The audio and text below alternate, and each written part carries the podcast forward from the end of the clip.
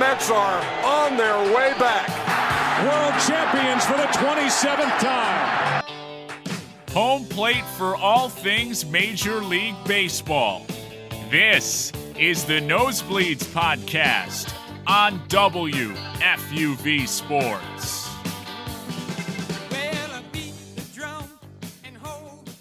Welcome into Nosebleeds, WFUV's exclusive baseball podcast. I am joined by Lauren Mondaruli and Owen Kelty today. And a lot is going on in the baseball world, as we know, especially in New York, which is where this radio station and this podcast resonates from. And a lot of different things we could talk about, but the glaring headline the New York Yankees and Domingo Germán this week, this past Wednesday, in their 11 nothing win through a perfect game. 27 up, 27 down. And he did it on 99 pitches, which we can allude to later. The Yankees definitely need their 99 back. But Domingo Germán, Owen, I'll start with you. What have you seen? I mean, when you look at how he did those last two series, uh, two games he had pitched in, 10 runs and seven runs given up. So he's always been, as a Yankee, like back and forth kind of guy. I mean, 2019, he had that 19 win season and then gets suspended. But then ever since he's come back from that, he's really just been an inconsistent guy throughout the years. He's flirted with no hitters and perfect games more than any other Yankee pitcher has. So, not really surprising to me that it was him to do it of any of the Yankee pitchers. But in general, like you look around the MLB and all the talent, it's kind of Domingo Germán that does it. It was kind of surprising. But that game, kind of against the A's, like seven nothing around like the fifth inning. No one's really mm-hmm. everyone's you know late game. You're starting to get ready to go to bed, and then next thing you know, you look at the box score, and it's he's got a perfect game going. Then I was like, oh, so now you're staying up, you're watching the perfect game, and for me, I thought it was just he had everything going for him. I mean, it's the A's, but obviously perfect game. Anyone else, everyone else is playing the A's this year, and probably one of the hardest things to do in sports. So I thought it was extremely perfect, uh, impressive. And uh, as a Yankee fan, really enjoyed to watch it and see him make history. I'm on the exact same page. I absolutely loved watching it. I'm a big Yankees fan. I love seeing Domingo Germán come back to his roots especially since he gave up those 10 runs in his last start. And he came back from that sticky substance suspension and he did okay. And then he fell apart. And I'm just so glad to see him coming back. And I think him throwing that perfect game really inspired the Yankees to get their bats swinging because the A's weren't swinging. They were missing. And it's just incredible. The 24th in MLB history. Like, I just can't wait to see what else he does this season because I don't see him having another slump like he has the past few months. 100% right. And yes, it is the 24th perfect game in Major League history. It has not happened since 2012. And there was three that year. Cole Humber, Roy Halladay, and Matt Cain. So it's been 11 years. And I remember in 2012 thinking, and people, a lot of people did for the next few years, oh, the perfect game isn't as exciting anymore you know, we just had three in a year. It's, it, you know, it's baseball's losing its touch. The, these things are not as magical as they seem. No, they're magical, and it's been a, it's been 11 years, a long time coming. Domingo Germán, the first Dominican-born player. Now, Pedro Martinez did have perfect game, which he took into the 10th inning in 95, but it was snapped in the 10th, so he does not count. But as you said, Owen, it's one of the rarest feats in sports. And how rare is it? If you had the beginning of any major league game, an average lineup versus an average pitcher, which we can say Domingo Germán probably is, he's five and five with basically a five ERA. No one expected him to throw a perfect game. They average lineup faces an average pitcher. It's 0.000983 chance of throwing a wow. perfect game. It's one in every 34 seasons if you do the math. So it's rare. It happened. It was, and as you said, Lauren, it might project the Yankees to go on and win the World Series. And I can go on the record and say that. I mean, it's really one of those things. Every other perfect game in Yankees history, they've gone on to win the World Series in that year. So we'll see what happens. The Yankees as a whole, they do miss Aaron Judge. That's something, you know, you can't ignore. The timetable, you know, he's elected into the All-Star game, but you know, it's not looking likely that he'll play. The timetable is a little shaky as of now. So, Owen, I'm going to ask you, when do you want to see Aaron Judge back and what can he really mean for this team when he's back?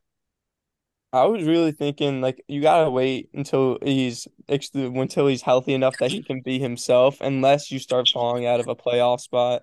As long as you can maintain like a wild card spot until he comes back, I think you let him stay out until he's fully healthy and thinks he can be himself. But once you lose that spot, I really think you have to think about like you not rushing him back, but at the point of where he can manage the pain and play. I mean, the last thing I saw, he was expected back around August second or third, which would have been a two month injury. A couple of day, uh, yeah, a couple weeks after the All Star break. So you kind of see what you have. If you have Stanton, Rizzo, DJ, all those bats get hot, Rodon come back, you might not need to rush him back because you're gonna win your games. Like obviously he's a difference maker, but there's a lot of guys in that lineup that can make a difference. So as long as they're in a playoff spot, I don't think you need to rush Judge back.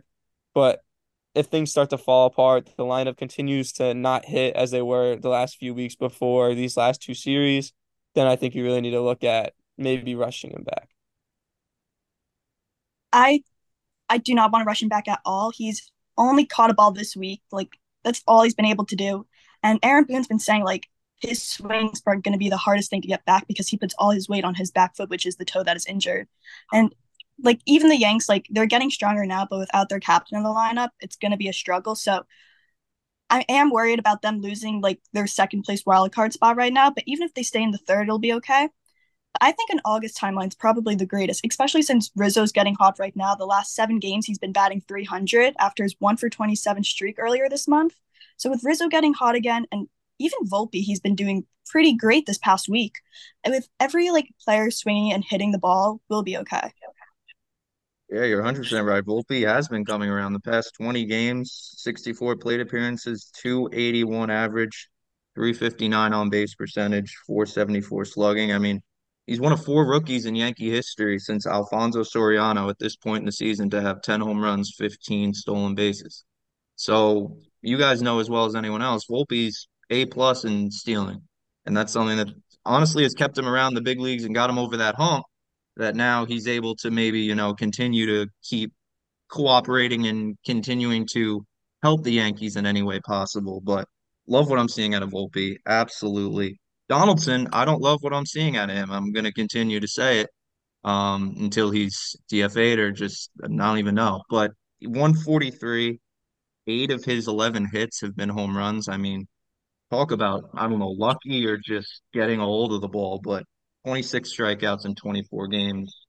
do the math, that's over one a game. I mean, I'm not a Donaldson hater. I just don't think he's that good.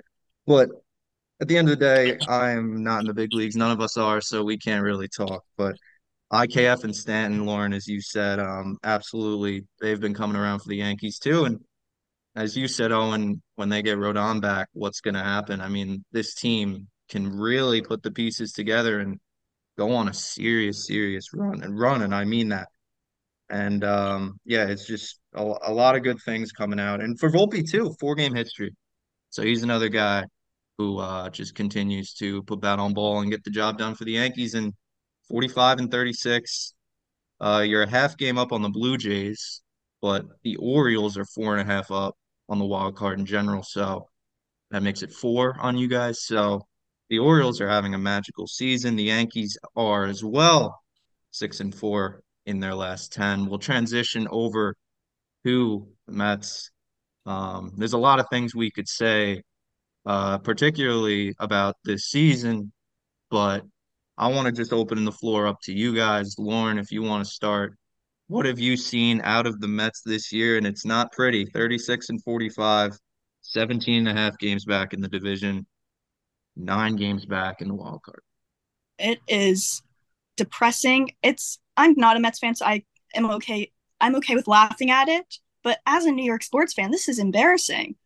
How it's just not a good time to be a Mets fan in general. And you had such high hopes for a good first half after your insane off and then you have bad luck with injuries and big players in slumps. And then you have your messy fielding. You lost to the Phillies this past Sunday with Brett Baty's error, you know, where he just completely misplayed the ball and threw it to not second base.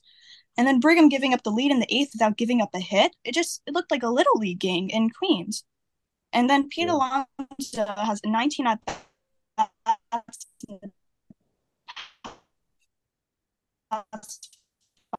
five games, but he's only gotten three hits in that time, which is insane. And you obviously can't blame, but when you're not, when the big slugger's not hitting, it's hard something started at least. Yeah, this Mets season for me has just been extremely disappointing. You know, the Mets went into the season, they had 101 wins last year, and you expected a lot, especially you expected them to contend in division, even with the Braves in there and the Phillies. But you really expected the Mets to be close in that division race and especially compete for a World Series. And then right off the bat in the um I can't remember the whatever it was, that Edwin Diaz gets hurt right off the bat, and that's like World Baseball Classic. Like, yeah, World yeah. Baseball Classic. Forgot the name, but right off the bat, it's like some your best put one of your best pitcher bullpen pitchers is hurt, and then yeah. the Mets really didn't do anything to address the bullpen after that. Like you knew you were losing your best pitcher all year and you didn't go out and get like you don't really need the big name pitchers. I mean, if you look at the Yankees bullpen, it's one of the best in the league, but there's a lot of not no name guys, but you kind of find guys and make them better. Like the Mets didn't seem to do that, make a lot of signings in the bullpen, and that's been their biggest issue this year, I think, was their bullpen. But I mean, you look around the lineup, you got guys that you're paying a lot of money that aren't doing what they should do. I mean, individually they're having all right seasons, but it just feels like they haven't put it together as a team. And then Scherzer, Verlander, both 40 years old, aren't pitching to what they were last year. Which I mean, you can you don't you never expected. I mean, 40 years old, you expect him to regress, but not to the point of what they're doing now.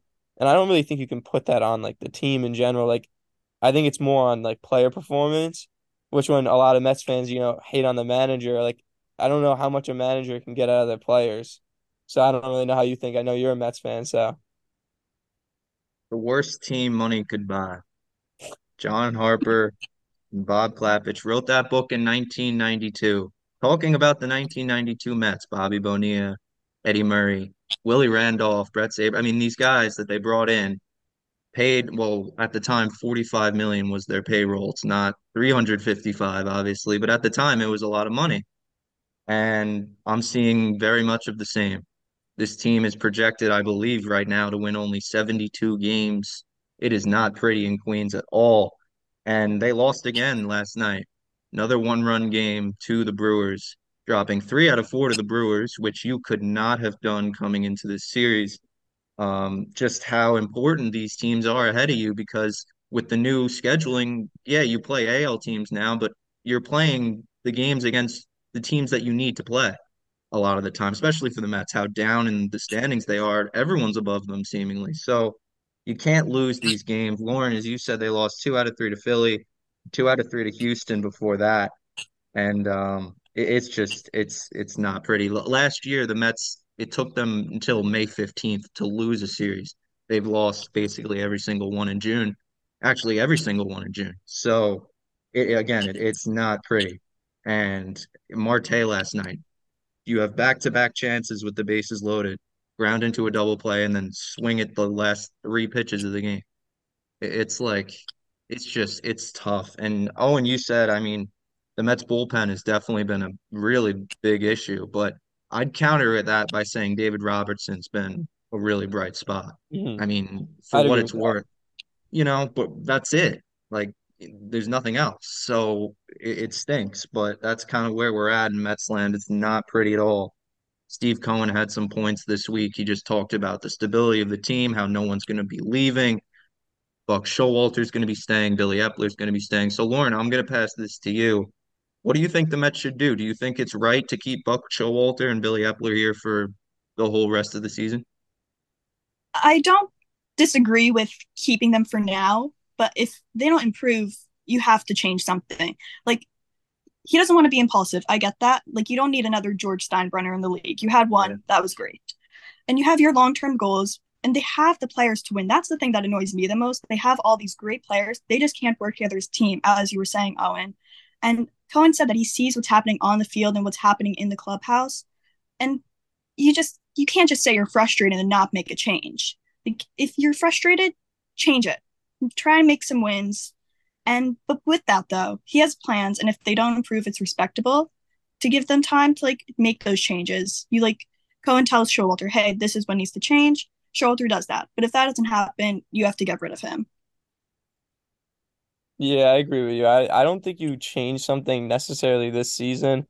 If they don't turn it around, they don't make a run in the offseason, I think you end up getting rid of Eppler and you get rid of Showalter. I mean, when they brought Billy Eppler in, he wasn't a great GM with the Angels beforehand, and then he wasn't great here. So I think you give him the trade deadline. I mean, Cohen's going to do almost everything at the trade deadline, most likely. So I think you let them both finish out the year. If they don't make a respectable run at the wild card, I think you got to get rid of both of them and give someone a new like the next season a fresh start with a talented roster.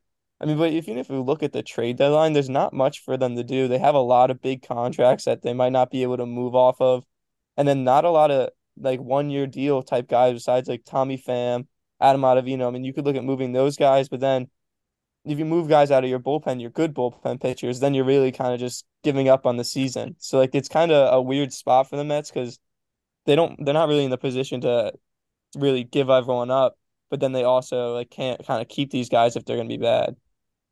I think you're 100% right. And I think a lot of that now falls on the two top dogs, Scherzer and Verlander. I mean, they have the biggest contracts, the biggest expectations, the biggest everything for this team. And they're not really performing. I mean, Scherzer gave you a great outing um, last night, but that doesn't really equate to 43 million a lot of the time, as much as we want to think that it will.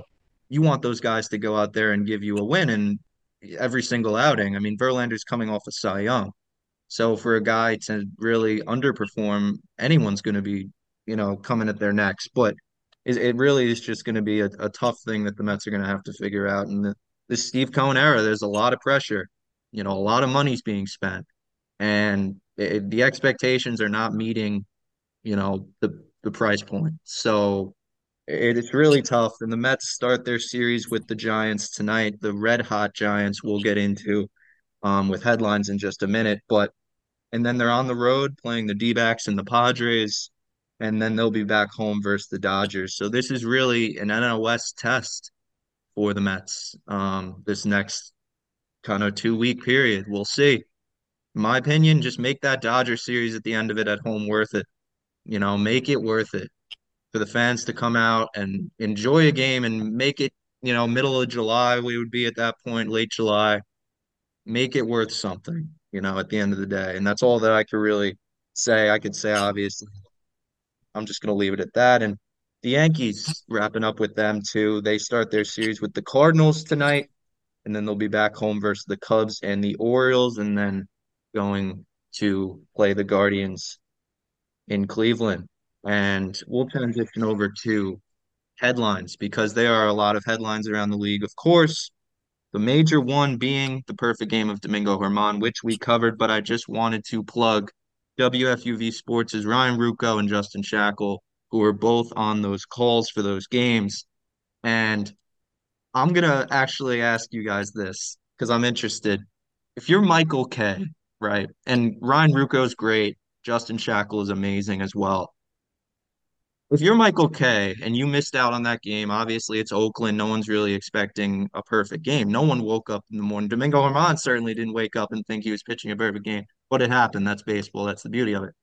So, in my, I'm going to ask you, Owen, to start. If you're Michael Kay, are you mad? Are you happy for Ruocco? Obviously, you're happy, but what's the mindset of Michael Kay? I mean, I don't know if you're necessarily mad. You're definitely happy for him. Probably just like yeah overall like disappointed. It's like the one week a year he takes off from his show, takes off from calling games, and it's a perfect game. And I don't I don't believe he's called one in his career. He's gotten I don't know if it was Ryan Ruocco who called the no hitter a few years ago for Corey Kluber, but you in your mm-hmm. head his head he's got to be like, man, like what just the one time I take off all year, even you missed the perfect game. It's definitely got to be disappointing, but then you're definitely happy for Ryan Ruocco, who is a young guy and kind of establishing himself. Well, now is yeah. established, but Yes, I agree. Michael Kay's definitely very happy for Ruocco and Shackil, but you know he was watching that game, pa- pacing back and forth. He's like, "There's no way this is happening, and I'm not there." like, of course, they chose the one, like you said, the one week he took off of work is the week Domingo Germán chose to throw a perfect game. Yeah, it, it's it's just so funny. But anything else around the league, obviously, that we have to take care of. Ohtani having a magical, magical season. He leads the MLB in 29 home runs. He has an OPS over a thousand, 66 RBIs. And as a pitcher, he's seven and three, 127 Ks, uh, 95 and a thirds innings pitched. Um, his batting average is higher than his ERA. So that is something you guys have to watch out for as well. 306 to 302. It's just unbelievable what Ohtani's been doing this year. He's one in a lifetime. You know, Babe Ruth was what he was, but Ohtani is different and he's doing it at the highest level. So, Lauren, I'll start with you. Shohei Ohtani, MVP. He's just hundred percent. He's such a history yeah. maker. It's so much fun to watch him. Like when he struck out the ten and then hit two home runs in the same game. Like I'm never gonna see that again in my lifetime. It's just what an amazing athlete. Like you said, he's leading the league in home runs. This past June, he's gotten 14 home runs, which is insane just absolutely incredible. Like that's really all the words I could think of. Yeah. Yeah, I mean, he's gonna probably go down as one of the probably the best player any of us have really ever seen. Uh, everything he does is extremely profess uh, prof- uh, impressive. But I mean, he's gonna win MVP every year unless something like like Judge like last year, 62 home runs. It's gonna take uh, a record breaking year from a hitter to even come close. I mean, all the way to the end last year was a debate about MVP, and it really one of the biggest reasons Judge won it was just because the record difference. The Yankees were so so much better than the Angels, but if the Angels, if he stays with the Angels, who knows what's going to happen with that? But if he stays with the Angels and they end up becoming competitive, and he does this every single year, he's going to win MVP every single year because what he's doing is what we kind of everyone thought was impossible. Even when he first came up, everyone's like, "There's no way he's maintaining this. He's going to get hurt." and then he had Tommy John, and then he just comes back and just does all this. He's going to be a two-time MVP at the end of the year, and he's going to get paid six hundred million dollars. I mean, every every game he watches, even when he's on the Angels, who are always disappointing, it's something you have to watch. Absolutely, and yeah, coming into the season, his price point was at probably five hundred million, and as you said, it's probably bumped up to about six hundred now with, with the performance that he's been putting on for the Angels, who are six games back. They're five games above 500, 44 and 39. They're hanging around. And Mike Trout's coming around too for the Angels. So they're giving Ohtani every reason to stay. They won 25 to 1 last week for anyone who didn't see over the Rockies. That was insane. But, you know, and Ohtani was one for seven in that game.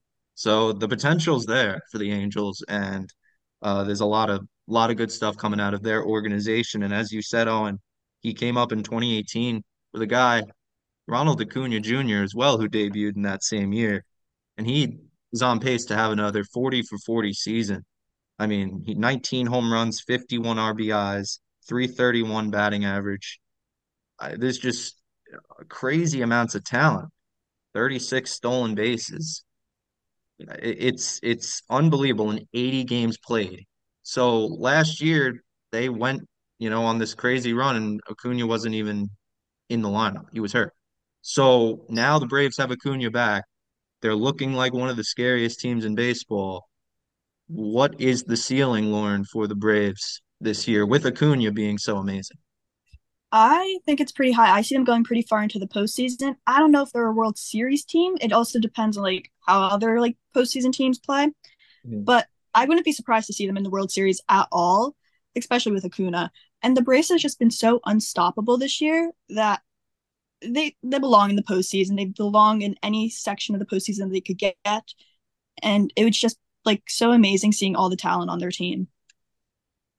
Yeah, I mean they're one of the best teams I think we've seen in the last ten years or so. Up, they're gonna be up there with like the 2018 Red Sox team is one of the best. I mean, their lineup one through nine is steep. I mean, every single guy in their lineup, you're you're look like is good. There's no easy out in that lineup, it, and especially for him leading that they won the World Series without him what two years ago, and now he's right. 36 stolen bases. It's not even the All Star break. I mean, he could steal 60 bases, 40 home runs. It's everything he does is just kind of insane. And to think about that, they also have Matt Olson, who has, uh, I think, 27 home runs now. Like that lineup is just so like deep that I really think for this team, it's World Series or bust. Obviously, once you get to the playoffs, it's really about who's hot. But we haven't seen a, a stretch this year where the Braves haven't been hot. They won, I think they went 14 15 in June, winning almost every single game. I mean, they're just they're so good, and I, I don't see anyone in the NL who can really compete with them. Dodgers have been disappointing this year. So I mean, Diamondbacks have been good, but no one is up to that level with the Braves and the NL. It's the playoffs, though. Someone someone can upset them. Phillies went to the World Series last year as a wild card team, so surprises happen in baseball all the time. It's only can happen, and Braves are 53 and 27. They're just mowing everyone down in sight, seemingly. So they're another team you got to watch out for, obviously, and um, all the success that they've had as recently. Oh, and you touched on absolutely. Um, Luis Arraez, another quick little note: 392, uh, 444 on base percentage, 385, 485 slugging, but the average is what we're talking about here. Um, 114 hits and 322 plate appearances for Arraez. He would be the first player since Ted Williams did it in 1941 to hit over 400 if that happens. Um, he's had a lot of five for five games in there. He's been really, his metrics are off the charts, what he's been able to do and barrel up these baseballs. You watch highlights of his games, just base hits right back up the middle, line drives, even the other way. So he's he's seeing the ball well. And the Marlins as a whole are 48 and 34. And they are really kind of a team that's shocked me. But Arraez, if he can hit for 400, that uh, might make him NL MVP just off the bat. We talked about Acuna, what he's been able to do. But Owen, I'll ask you if Arraez hits 400 this year, who's the MVP? I'm still gonna have to go with Acuna. I mean, hitting 400 obviously hasn't been done so long. One of the most impressive things to do, especially in today's game where power kind of rules. But I think everything that Acuna is doing as an all-around player with the home runs and stolen bases, I would say for me, is more of an MVP for him. It's it's up for a debate though, because you especially how the Marlins season has gone, 14 games above 500. No one really expected that. You they mm-hmm. traded for him this offseason, and no, it wasn't expected to be a huge difference maker just because their roster. Well, no one really expected much from them, but their young rotation I mean, they're just pulling pitchers out of the farm system that are just throwing anything. They're just so good. So he's been. I think it's gonna be one of the best hitting seasons we've seen in a long time. But I don't think he's gonna be MVP. I am actually gonna go with Arraez for MVP because I feel like it's kind of like a Judge thing. Like it was the battle between Judge and Ohtani last year, but Judge got that record. Ohtani's gonna get 400. I I think he's gonna get 400 and that just hasn't happened in so long. So I think automatically he will. And like even with his 39 RBIs and 114 hits just this first half of the season, like he also has a lot of all around things at the plate. And get that MVP as well. Yeah, absolutely. Um, last quick notes: the Giants, who the Mets are playing, are surging. Uh, Mets starting their series with the Giants tonight. Um, their records are reversed. So the Giants are 45 and 36, nine games over 500. Mets are 36 and 45, nine games under 500. So the Giants are surging. They're six and four in their last 10. Uh, they had a 10 game winning streak earlier this month. And since May, they're 34 and 19. So they have been really, really impressive.